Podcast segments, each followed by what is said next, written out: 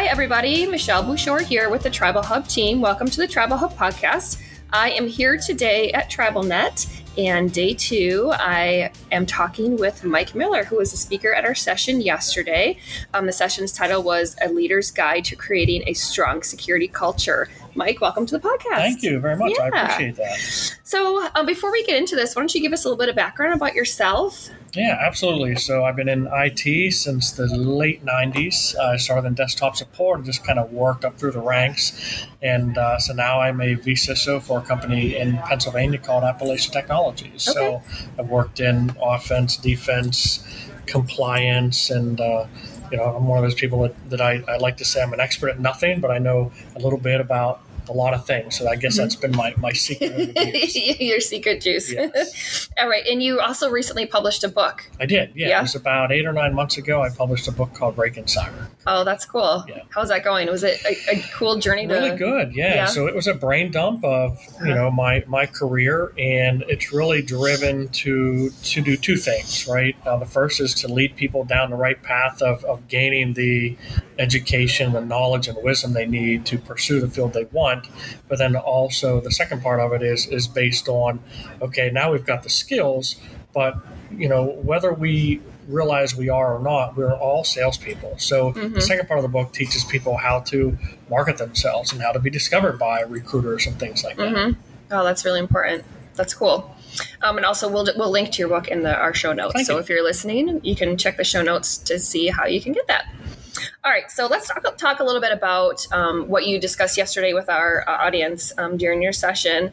What does an effective and robust security posture even mean? You know, in today's landscape with all the cybersecurity things, you know, and why is it so important for organizations? Yeah, absolutely. So every organization has something different that they, that they need to protect, and an effective security posture, in my opinion, is involvement from everybody. Mhm. And you know, in my one of my stories yesterday, as I was speaking, I talked about how years ago I was able to infiltrate a building with five dozen donuts, and I, I walked in the building, and you know, they let me right in the door and and kind of let me go because who's going to stop the guy with with five dozen donuts that yeah, he's bringing not in? me, probably. Yeah, exactly. and during that time, one of the uh, physical security people came over and had a donut. And so, Oh you know, my it makes you it makes you realize that it's not just your IT team and your security team that has to be robust. It has to be buy-in from everybody within the organization. Yeah, absolutely. So, how does leadership play in a role in this? And that's one thing we talk about, and you know, especially at the conference. It's not like you said; it's not just your CIOs; it's your marketing managers, it's your GMs. Everybody has to play a role in shaping that Yes. in in your Yes. organization. Yeah, in, in relation to cybersecurity, everybody at a company has a role and has, you know, in my opinion, the obligation to try to protect the company assets, right? Because that, Mhm. that's what feeds us.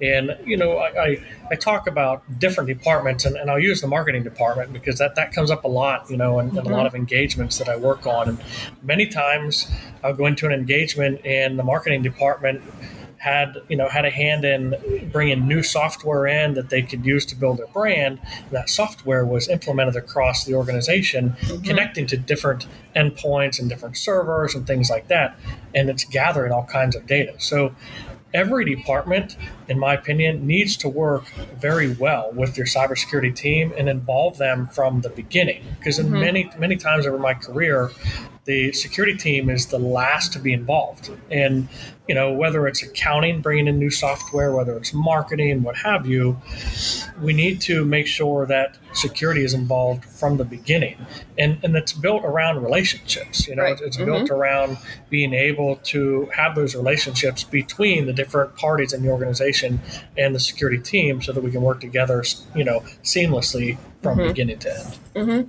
So important. So my husband is a marketing director um, at a casino, and we have this conversation all the time because his brother is a CIO, Ah. and so They got to be best friends. Oh my Yeah. gosh! Like some of that, we've had some real heated conversations Yeah. about the back and forth, and it, which is, you know, it's funny we laugh about it, but it's completely true. Like to have when you're having a meeting of like even a hotel expansion, expand the slot floor, you I need all of those players in there, but you have to have you know a security Oh, yeah. person, a technology person, somebody in there as Yeah. well. They play such a big role. and I, I talked yesterday about acquisitions. Many times a company works years to secure its organization and build a strong security posture, and then you know later on they they acquire a new company, mm-hmm. but then they start integrating that company that was acquired with the digital assets of, of the the you know original company, and now you now you know we haven't done due diligence on the company that we've acquired and their digital assets. So how's that going to affect our digital assets? So yeah.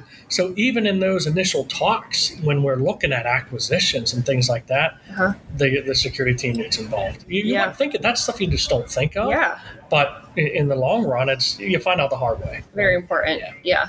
Have you worked with um, different organizations, tribes who have you've seen separate organizations or separate teams, and then at the end saw them come together? Like what what has been you know a, a factor in making that connection? Yeah, happen? absolutely. So, I, you know, in my opinion, most of the time, you know, that, that separation needs to definitely occur. It needs to, needs to be separate until we can do our due diligence to bring them together. And I like to always start at the top, with policies and procedures. You know, we need to Mhm. make sure that we're all that we're all aiming for the same thing. If, if we have a policy, then it should be then their policy should align. So we don't Mhm. have different configuration standards on systems and things like that. Mhm. Once those align, and we can start making sure the due diligence is happening on both sides, then we can slowly start merging them together and, Yeah. the, and the teams. Because many times too, you, you get to bring the human resources along as well, and you have you know you have IT staff that ha- brings a whole new set of knowledge as well. So if you mm-hmm. can combine them eventually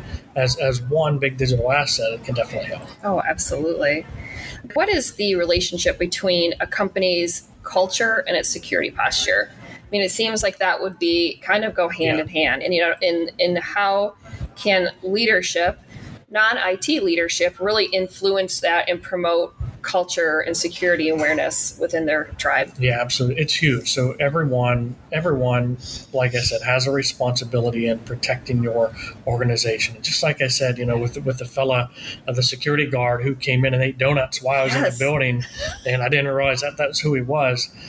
It it's creating a culture that, you know, if I if if someone clicks a link accidentally that they're not afraid to get up and go tell someone in there maybe it's the accounting department maybe someone clicked a link and Mhm. you know they're they're they're afraid that they're going to get maybe beat up a little bit for doing that it's creating a culture where we we learn we, we fail forward right Right. so we are we're going to fail we're going to do things wrong but we need to learn how to fail forward and the only way we can do that is to have that culture that's accepting of mistakes Yeah. but then then lessons learned what can we learn from the you know from what's happened so that we make sure that that or something similar doesn't happen again so Yeah. it's buy-in from every organization and it comes straight from the top right there has to be Mm-hmm. buy-in at the top and it's just that trickle down effect where everybody is part even even a person who held the door for me when when i walked in with my five dozen donuts without a badge or you know Yeah. without a visitor you know without a, uh, a That know, should have been like a red visitor sticker right so Yeah. it's buy-in from everybody within the organization Yeah, that's so important because I think a lot of times, like what we know, with that happens, somebody clicks on a phishing email and then they realize it and they're like, "Oh they God, hide they hide yes, their desk they. Oh. I don't want to. I don't want to be the one. Which, and eventually they'll find it'll. They'll figure it They're out. to figure it. They're going to figure it they're- out. Yeah, they're going to figure it out. It's going to come back to your IP address. Yes. They can map it back to your desktop. You can't. You Yeah. can't hide. So you know it, it's. But but don't create an environment where people want to Right. crawl under desk when that's you know when something happens. Create a culture that before they even click the link, they, you've you've educated them enough that they say, you know what, something's wrong. Something's here." wrong with this. Yeah. Absolutely. Yeah, yeah, yeah, that's great. So, in the recent weeks, we've seen this years, I guess, you know, a lot of evolving cyber threats. They're constantly in the news. We see them all over. How can tribal leaders ensure that their security postures remain adaptable? Yeah, and, and, absolutely. and, you know, because it's always shifting, there's always a disruption, you know. They have to be reactive to, to change and challenges. But how do you how do they do that? So I think it's a combination of things. I think it's being able to use the resources that are out there. You know, I use I use several websites that I go to every day to, to learn.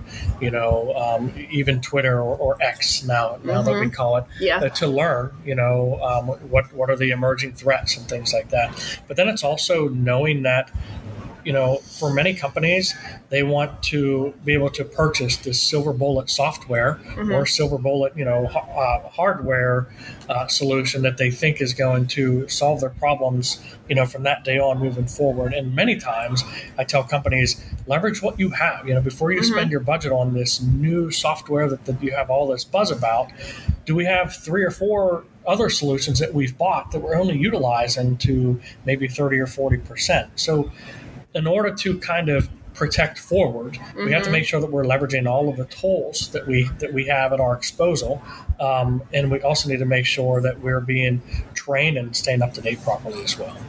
What about some key elements of a well-rounded cybersecurity strategy that you would share? You know, if, if you were went into a tribal organization today and you're like, listen, Yep, absolutely. So normally when I go into an engagement, I start at the top. I start with the policies and procedures, and many times I'll, I'll ask a company, you know, can I, I, I, we need to start new policies and procedures, and they give them to me, and they're seven years out of date, or they haven't had a review or a or an update in in years. Mm-hmm. And then what I'll typically do is start looking at evidence. So you know, okay, so if you're saying you're doing X, let's let's look. Show me a screenshot. Show me paperwork documentation that you're actually doing that mm-hmm. within your policies so i think that mm. one i think it starts there.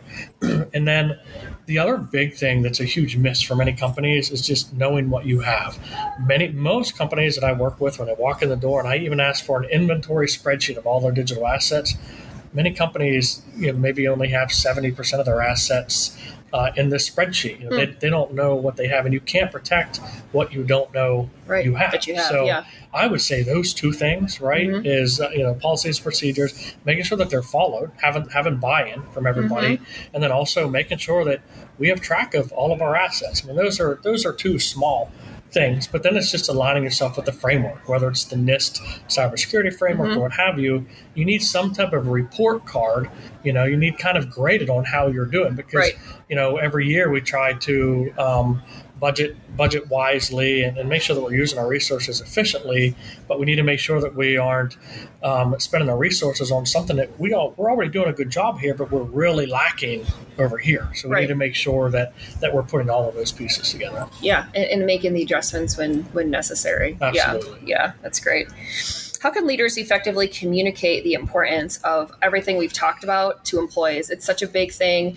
I worked in PR for a while, and the communication flow is is really a struggle within yeah. some organizations. Especially, you know, you look at a, a, tribal casino who might have thousands of employees in five different locations. Yeah. You know, I that's think, tough. I think it comes through education because many employees don't understand why they have to change their password mm-hmm. often. Many employees don't understand why they have to wear a badge when they're walking around all day. Many mm-hmm. employees don't understand why they have to um, do their their yearly uh, cybersecurity training. training. So mm-hmm. I think much of it comes from having them understand what's important to the business and what is at risk in a business mm-hmm. and then having buy-in from them and making them realize we're not just making you do this because we're trying to make your job harder we're trying to protect the organization we're trying to protect our client, our mm-hmm. client that has data within our organization, and mm-hmm. we're trying to protect you and your job and that and that flow yeah. of income that's coming from those those set clients. Right. Exactly. You've seen a lot of change in working in this industry for 25 years. Yes, yeah, there, has been a lot. It's, it's changed a lot. Yeah. yeah. Even when I think about so this the conference is the 24th year today. So thinking yeah. back, you know, I watched like that opening video today and I was like, oh my gosh, think about would you ever think you'd see some of those headlines 20 no. years ago, 15 years ago? It just changes so quickly and so oh, fast. Yeah. And to not have kind of a, a pulse on that in your organization yeah is really it's crazy and that that's why you know in this field you have to have it's a you know security is a lifestyle it's not just a job mm-hmm. it's a lifestyle and you can't really keep up to these things unless you're you know eating sleeping and, and breathing it every day you have yeah. to have a passion for it you have to have drive and um, you know in that fashion it kind of just becomes a hobby so when you check right. out at five o'clock now you're reading about it in the you're, evening. Yeah, you're yeah. still looking at yeah, it and yeah, learning. Yeah, mm-hmm. yeah, yeah. That's awesome. Mike, thank you so much for Absolutely. being here. Oh, wait, one last question. Yeah. How has your travel TribalNet experience been? It has been it has been phenomenal. Um, this is the first I've, I've ever worked with with this group, and everybody, including yourself, has been Thank so you. friendly. Um, I, I landed at eight or nine, uh, it was like seven or eight o'clock here the other night, and I got here on campus, and I was just welcomed and you know welcomed with hugs and great conversation and great food, and it's just been it's been uh, fantastic. So thank you for awesome. the. Yes, we're glad that you're here. That's awesome. Cool. Well, thank you very much for Absolutely. taking time today, and uh, we'll talk to you soon. Absolutely, take care. right. Thanks.